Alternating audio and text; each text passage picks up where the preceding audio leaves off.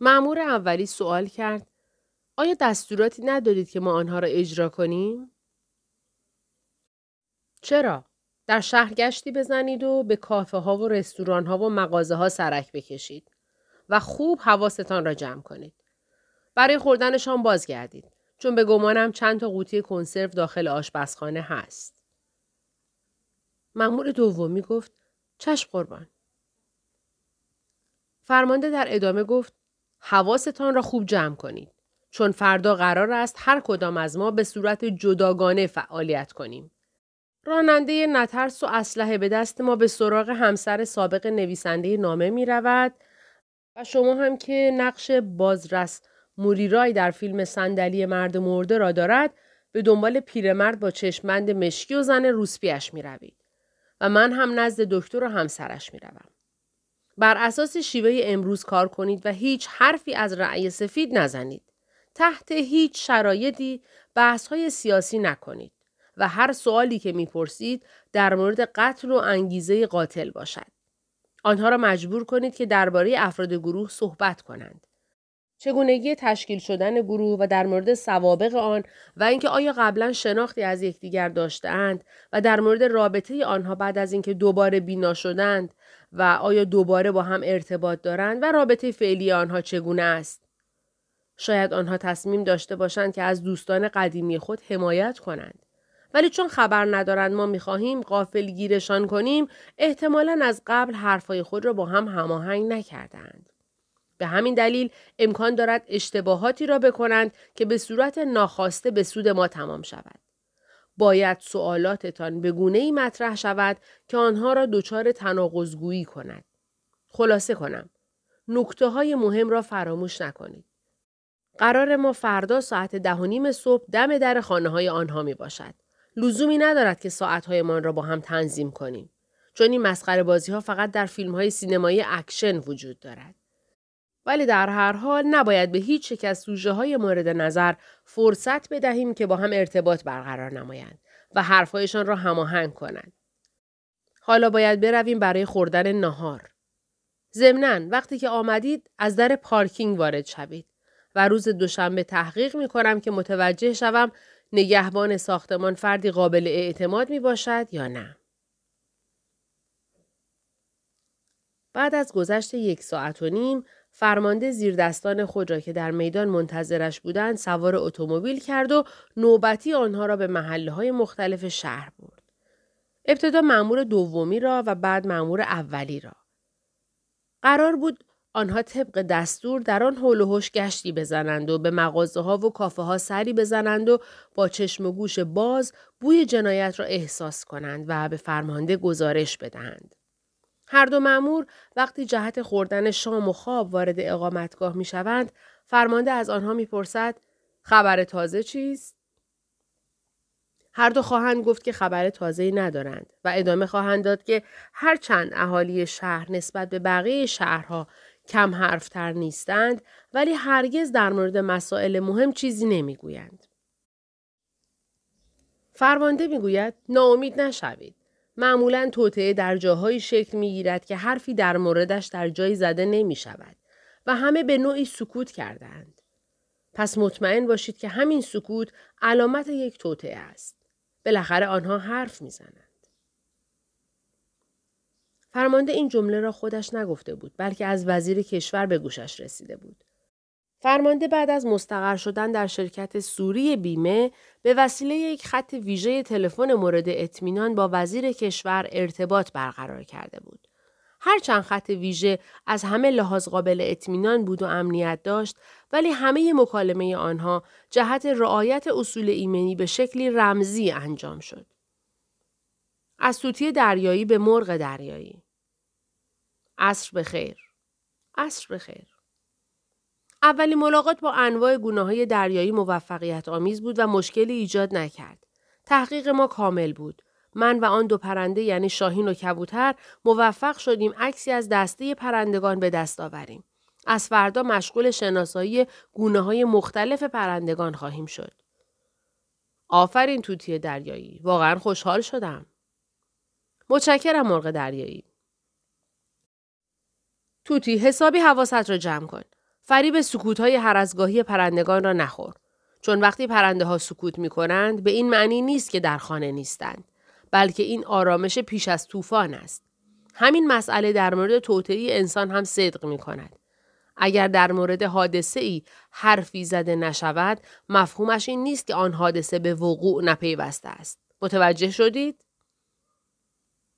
بله به خوبی فهمیدم مرغ دریایی. حالا فردا برنامه شما چیست؟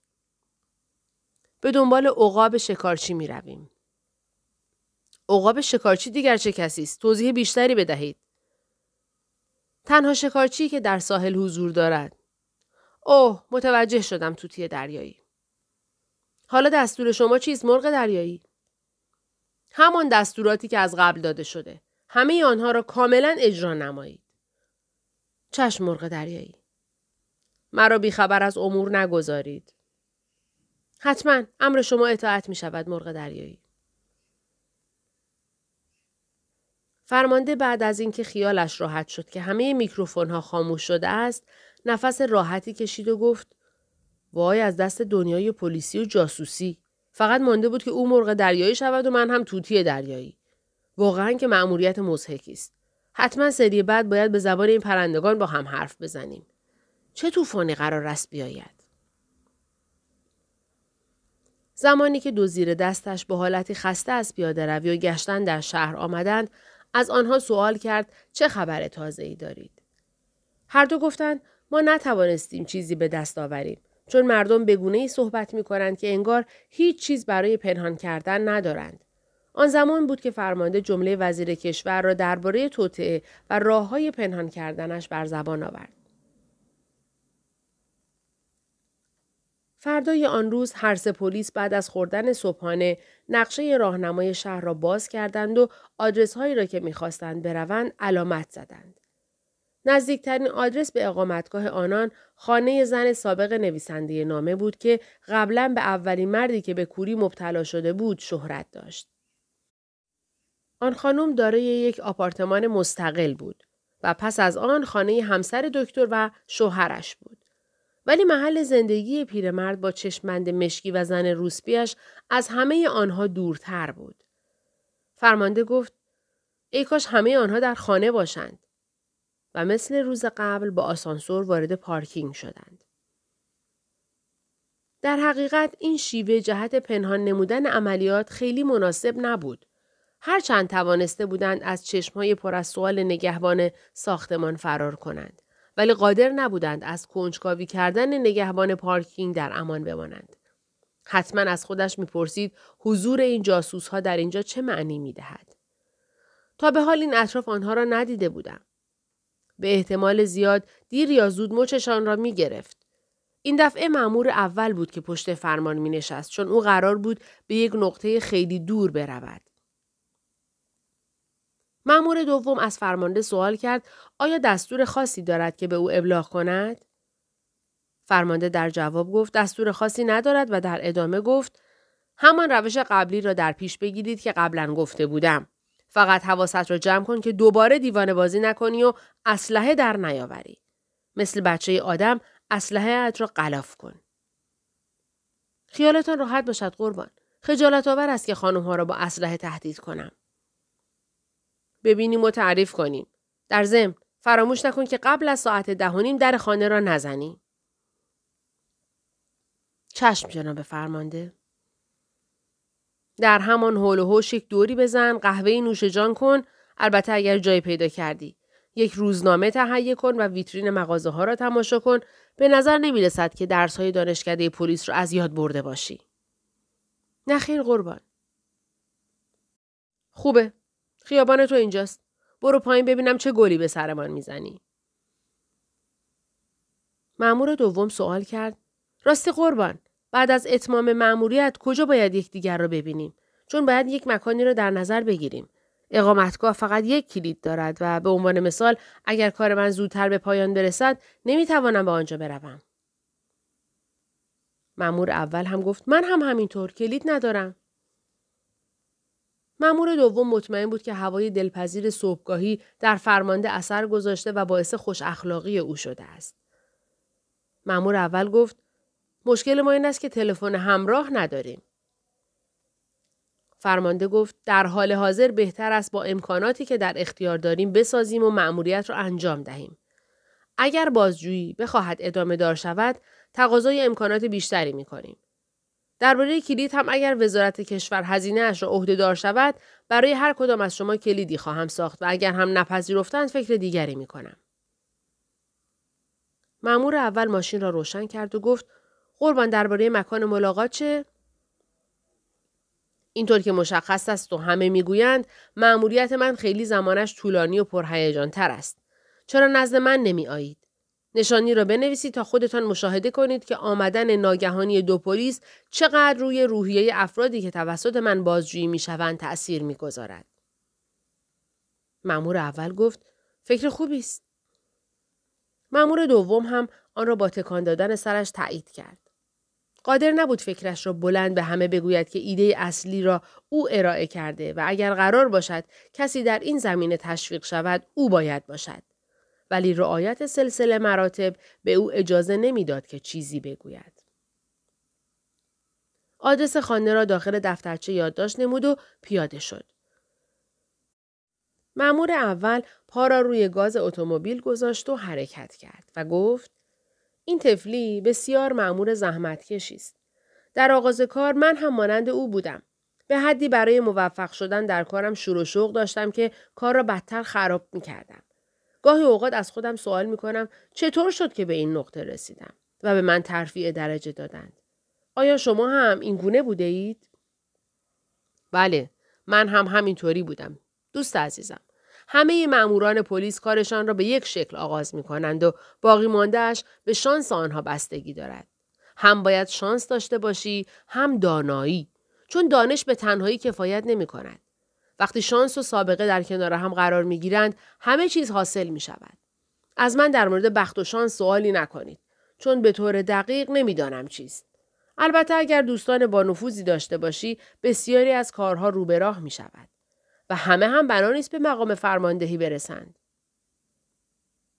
بله حق با شماست. از سوی دیگر اگر کل اداره پلیس فقط فرماندهان باشند که کاری جلو نمی رود. دقیقا مانند ارتشی که همه در آن سمت ژنرالی داشته باشند. آنگاه در یک خیابان وارد شدند که خانه دکتر چشم پزشک در آنجا قرار داشت. فرمانده گفت مرا همینجا پیاده کن. بقیه راه را قدم می‌زنم. برایتون آرزوی موفقیت می‌کنم قربان. شما هم موفق باشید. امیدوارم این مأموریت هرچه زودتر با موفقیت به پایان برسد. باید اقرار کنم که احساس می‌کنم در میدان مین گیر کردم. آهای مرد، خونسردیت را حفظ کن و به خودت نگرانی راه نده. به خیابانها و سکوت و آرامش حاکم بر آنها توجه کن. اتفاقا همین مرا نگران می کند. مگر می شود شهری که نه مسئول دارد و نه حکومتی در آن برقرار است و نه پلیسی از آن محافظت می کند اینقدر ساکت و آرام باشد؟ به نظر من سری در آن نهفته است که من قادر به فهم آن نیستم. خب ما را معمور کردند که به این سر پی ببریم. ما که از دانشان برخورداریم. امیدوارم سایر مسائل هم ما را یاری کند. منظورتان شانس و اقبال است؟ بله، منظورم شانس است. برایتون آرزوی موفقیت می‌کنم قربان. من هم همینطور. راستی بازرس حواست رو جمع کن. زمانی که در حال بازجویی هستی نباید فکرت جای دیگری متمرکز شود. مثلا اگر زن روسبی به تو چشمکی زد باید بیتوجهی کنی و به اهداف تحقیقات خود بیاندیشی و به فکر آبروی حرفه‌ایت باشی. بازرس گفت حتما پیرمردی که چشمبند مشکی دارد آنجا حضور دارد. من شنیدم که پیرمردها افراد خطرناکی هستند. فرمانده لبخند زنان گفت به زودی من هم پیر می شوم. یعنی به نظر شما من هم خطرناک خواهم شد؟ و بعد ساعتش را نگاهی انداخت و گفت الان ساعت ده و پانزده دقیقه است. امیدوارم سر وقت به آنجا برسیم. بازرس گفت اگر شما و گروهبان سر وقت برسید دیر رسیدن من خیلی مهم نیست. فرمانده پیاده شد و خداحافظی کرد. هنوز چند قدم بیشتر نرفته بود که متوجه اشتباه ابلهانه خود شد. او پی برد که به هیچ وجه لازم نبود که سر ساعت مشخصی به خانه افراد بروند. چون وقتی پلیس در خانه آن افراد باشد هیچ یک از آنها نه فرصت پیدا می کنند و نه شجاعت این را داشتند که به دوستان خود زنگ بزنند و آنها را در مورد خطر احتمالی آگاه کنند. آنها به قدر کافی باهوش بودند که متوجه شوند وقتی آنها مورد بازجویی قرار می گیرند پس حتما از بقیه دوستانشان هم بازجویی می شود. علاوه بر این فرمانده خیلی خشمگین بود که چرا به این نیندیشیده بود که این افراد با دوستان دیگری هم در ارتباط هستند. پس هر یک از آنها قادرند به چند نفر تلفن کنند. فرمانده مرتب به خودش بد و بیراه می گفت که یکی نیست به من بگوید چطور می شود یک آدم احمقی مثل تو به این مقام مهم دست یابد و به عنوان رئیس گروه تجسس انتخاب شود. کدام احمقی در دولت به من اختیار کامل داده تا هدایت تحقیقاتی را عهدهدار شوم که به سرنوشت مملکت ربط دارد آخر کدام ابله این دستورهای مهم را به زیر دستان خود می دهد؟ امیدوارم این دو معمور زیر دستم به من نخندند. البته فکر گروهبان که به این چیزها قد نمی دهد. ولی شاید بازرس متوجه شده باشد. او آدم باهوشی است. هرچند در اولین برخورد وانمود نکند. شاید هم خوب پنهان کاری را بلد باشد. این مسئله خطرناکی است. باید بیشتر هوای او را داشته باشم و با احتیاط بیشتری با او برخورد کنم. عصبانی بود. بالاخره این اوضاع مشابه برای همه پیش آمده که عواقب اسفناکی را در پی داشتند. یک بار از یک نفر که نمی‌دانم چه کسی بود شنیدم که یک اشتباه احمقانه هر قدر هم که کوچک باشد می تواند باعث نابودی زندگی یک فرد بشود. این ملامت ها و خودخوری ها بسیار برای فرمانده مؤثر واقع می شد. بعد به خودش گفت به هیچ وجه دستوری که صادر کردی به چه بد و غلطی نداشت. بلکه برعکس. فکرش را نکن. اگر این دستور را نمی‌دادی آن موقع گروهبان و بازرس سرخود می شدند و هر موقع که عشقشان می کشید سر کار می رفتند. یکی صبح را برای رفتن انتخاب می کرد. یکی هم عصر را. و اگر این اتفاق می افتاد حماقت تو را ثابت می کرد. به چه دلیل؟ چون افرادی که صبح بازجویی می شدند بعد از ظهری ها را با خبر می کردند. و آن وقت بازپرسی که بعد از ظهر جهت بازجویی می‌رفت با موجی از افراد روبرو می‌شد که یک صد دفاعی را تشکیل داده بودند پس با این حساب تو یک فرمانده واقعی هستی و شایستگیش را هم داری نه اینکه این کار باشی بلکه شانس با تو یار بوده که همه چیز به صورت مرتب و منظم در جای خود قرار گیرد از بازرس آغاز می کنم. همانطور که قبلا گفتی تصمیم داری خیلی مواظب او باشی. حقیقت این است که اگر ناراحت نمی‌شوی لازم است بگویم کاری که می‌خواهی بکنی از روی بزدلی می باشد.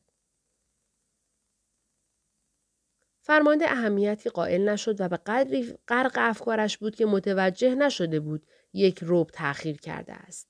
او ساعت ده و چهل و پنج دقیقه بود که زنگ در را به صدا درآورد. با آسانسور به طبقه چهارم رفت. فرمانده منتظر بود تا از پشت در سوال کنند کیه ولی این اتفاق نیفتاد. یک زن در را باز کرد و خیلی ساده پرسید کارتان چیست؟ فرمانده از داخل جیب خود کارت شناساییش را درآورد و به زن نشان داد و گفت پلیس. زن سوال کرد پلیس با اهالی این خانه چه کار دارد؟ قصد داشتم چند سوال از شما بکنم. در مورد چه موضوعی؟ فکر نمی کنم راه پله مکان مناسبی جهت بازجویی باشد. پس مقصود شما بازجویی است. مهم نیست. ما حتی اگر دو سوال هم داشته باشیم اسمش را بازجویی می‌گذاریم. بینم که شما مهارت خوبی در بازی کردن با کلمات دارید. در هر حال با توجه به پستی که دارم باید توان درست استفاده کردن از کلمه ها را داشته باشم. من آمده ام و در جستجوی حقیقت می باشم. پس لطفا بفرمایید داخل. شوهرم جهت خرید روزنامه بیرون رفته است ولی زود برمیگردد. پس بهتر است من همینجا چند سوال بپرسم تا شما هم احساس امنیت داشته باشید. زن گفت آیا امنیتی بیشتر از وجود پلیس در خانه امکان دارد؟ فرمانده داخل خانه رفت. زن رفت جلو و در اتاق پذیرایی که بسیار زیبا و دلباز بود را باز نمود و بعد سوال کرد آیا قهوه می نوشید؟ خیر ممنونم. ما در هنگام انجام مأموریت چیزی نمی‌خوریم. اوه مشخص است. معمولا فسادهای بزرگ از همین مسائل کوچک آغاز می شود. امروز یک فنجان، فردا یک فنجان دیگر و روز سوم دیگر همه چیز به هم ریخته است. این جز قانون کار ماست خانم. لطفا فضولی مرا نادیده بگیرید. کدام فضولی؟ شما گفتید پلیس هستید و از اداره پلیس آمده اید و کارت شناسایی هم نشان دادید که ثابت می کند شما فرمانده پلیس می باشید. ولی تا جایی که من اطلاع دارم چند هفته می شود که نیروهای پلیس از شهر بیرون رفتند و ما را در موجی از جنایت و خشونت تنها گذاشتند. آیا دوباره به شهر بازگشته اید؟ نه خانم ما هنوز بر نگشته ایم. پس حتما برای آمدنتان به خانه ما دلایل قاطع و محکمی دارید. بله همینطور است. به طور دقیق سه دقیقه بعد صدای باز شدن در به گوش رسید. زن از اتاق خارج شد و به شوهرش گفت عزیزم مهمان داریم. یک نفر از اداره پلیس آمده است. مرد گفت اوه از کی تا حالا ماموران پلیس به مردم بیگناه علاقه من شدند؟ فرمانده از روی صندلی بلند شد و گفت هیچ آدم بیگناهی وجود ندارد. همه به نوعی مجرم می باشند. حتی اگر جنایتی رخ نداده باشد. حتما نیاز نیست که متهم جرمی را مرتکب شده باشد تا به او گناهکار بگویند. بلکه هر اشتباه کوچکی می تواند یک نوع اتهام به حساب آید. بسیار خوب. حالا اتهام ما کدام جنایت یا گناه است؟ عجله نداشته باشید دکتر. اگر در آرامش حرف بزنیم بهتر به نتیجه خواهیم رسید. دکتر و همسرش روی یک کاناپه در انتظار ماندند تا فرمانده شروع به صحبت کند. فرمانده هم لحظاتی را ساکت بود چون نمی‌دانست چگونه باید شروع کند. اینکه بازرس و گروهبان وظیفه داشتند با رعایت قوانین در چارچوب دستورهایی که به آنها داده شده قتل مرد کور را دنبال کنند یک مسئله بود و اینکه خودش به عنوان فرمانده یک هدف والاتر و شایسته مقامش را دنبال می کرد یک چیز دیگر بود. آیا خانمی که در برابرش اینقدر آرام و خونسرد کنار شوهرش نشسته بود و انگار که هیچ جنایتی را مرتکب نشده به راستی گناهکار بود؟ آیا این قاتل در توطعه دخیل بوده و می توانسته روی مردم تأثیر بگذارد و آنها را تحریک به دادن رأی سفید نماید؟ مشخص نبود کدام آدم در اداره کل لقب ناپسند توتی دریایی را برای او برگزیده بود. حتما کسی با او دشمنی شخصی داشته. او اکنون به استاد بزرگ شطرنج بیشتر شباهت داشت که متاسفانه اکنون در قید حیات نیست. فرمانده اجازه نداد که آنها به ضعف و تردیدش پی ببرند و خیلی استوار و مطمئن دست به کار شد و جملات گسترده اش را شروع کرد تا به موفقیت نهایی دست یابد. آنگاه در حالی که لبخندی روی لبانش نقش بسته بود آرام گفت تشکر می کنم اگر فنجان قهوه را برایم بیاورید. همسر دکتر که لذت می برد با یادآوری قوانین کار پلیس او را دست بیاندازد گفت محض اطلاع شما تذکر می دهم معموران پلیس از خوردن هر چیزی ممنوع شدهاند. فرماندهان اجازه دارند هر جا که احتیاج باشد قوانین را زیر پا بگذارند. منظورتان از احتیاج کمک کردن به مسئله بازجویی است؟ شما هر طور دوست دارید می توانید برداشت کنید. نگران نیستید که قهوه‌ای که برایتان میآورم شما را یک قدم به سوی فساد بکشاند؟ ولی به خاطر دارم که شما گفتید فساد بعد از قهوه سوم چنین اثری را دارد. نه خیر من گفتم سومی باعث کامل شدن فساد می شود. اولین قهوه در را باز می کند. دومی در را محکم نگه می دارد تا فساد وارد شود و سومی در را محکم می بندد. از یادآوری سرکار خانم کمال تشکر را دارم و من آن را به عنوان نصیحت قبول می کنم و بیشتر از یک فنجان قهوه هم میل نمی کنم. زن گفت پس من می‌روم که قهوه را بیاورم. فرمانده نگاهی به ساعتش کرد. دکتر از عمد سوال کرد آیا عجله دارید؟ نه خیر. فقط دلم نمی‌خواهد نهار مزاحمتان شوم. هنوز تا موقع نهار وقت زیادی باقی است. نمی‌دانم چقدر زمان می‌برد تا به جوابهایی که مد نظرم می باشد برسم. آیا جواب سوالها را می دانید؟ یا فقط قصد دارید جوابهایی را که دوست دارید بشنوید بدهیم؟ چون این دو با هم خیلی فرق دارد. شما درست میفرمایید. طی گفتگوی مختصری که با همسرتان داشتم ایشان هم به نوع خاص حرفای من پی بردند و حالا می‌بینم که شما هم دست کمی از ایشان ندارید. ببینید در شغل ما هم موارد زیادی هست که سخن دو پهلو باعث تشخیص غلط می گردد. من شما رو دکتر صدا می زنم ولی شما از من سوال نکنید که چگونه متوجه شغل شما شدم. چون اگر از پلیس در مورد چیزی که آگاهی دارد سوال کنیم در حقیقت باعث به هدر رفتن وقت شده ایم. بله، کاملا جوابتان درست بود.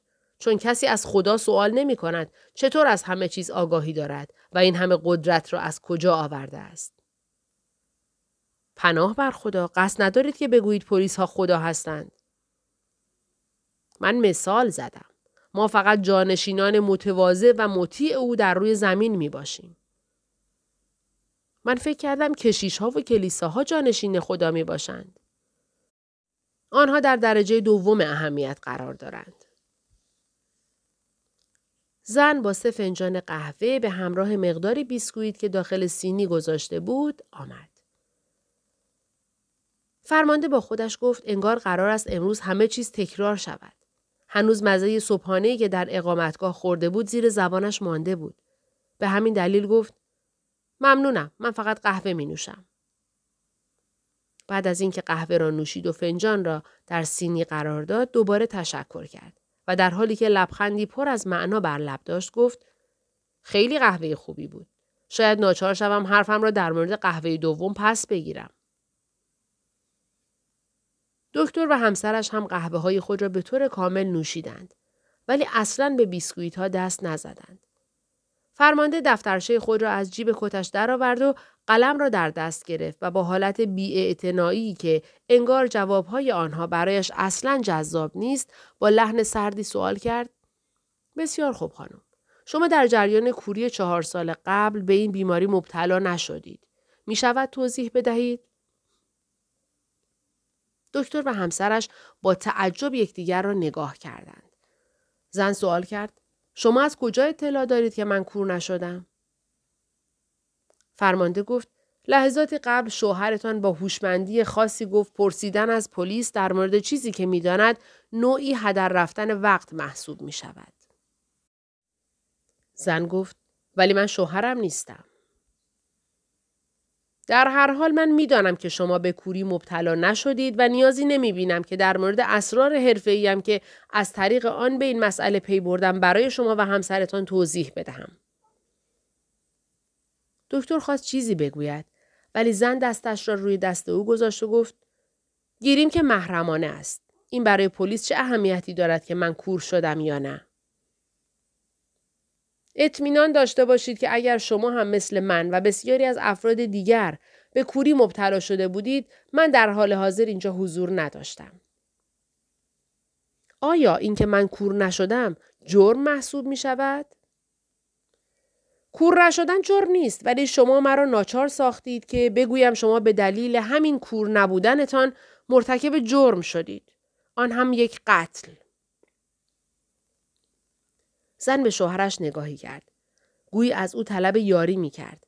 بعد با عصبانیت به فرمانده نگاه کرد و گفت بله این واقعیت دارد. من یک مرد را به قتل رساندم. دیگر حرفی نزد و به فرمانده خیره شد. و منتظر ماند.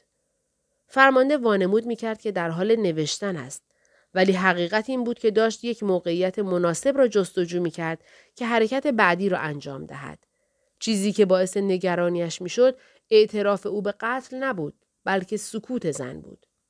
انگار دیگر قصد نداشت چیزی بگوید و با خودش گفت جریان قتل اصلا برای من جذاب نیست. آنگاه گفت به نظر می رسد که برای ارتکاب این جنایت حتما دلیل کافی داشته اید.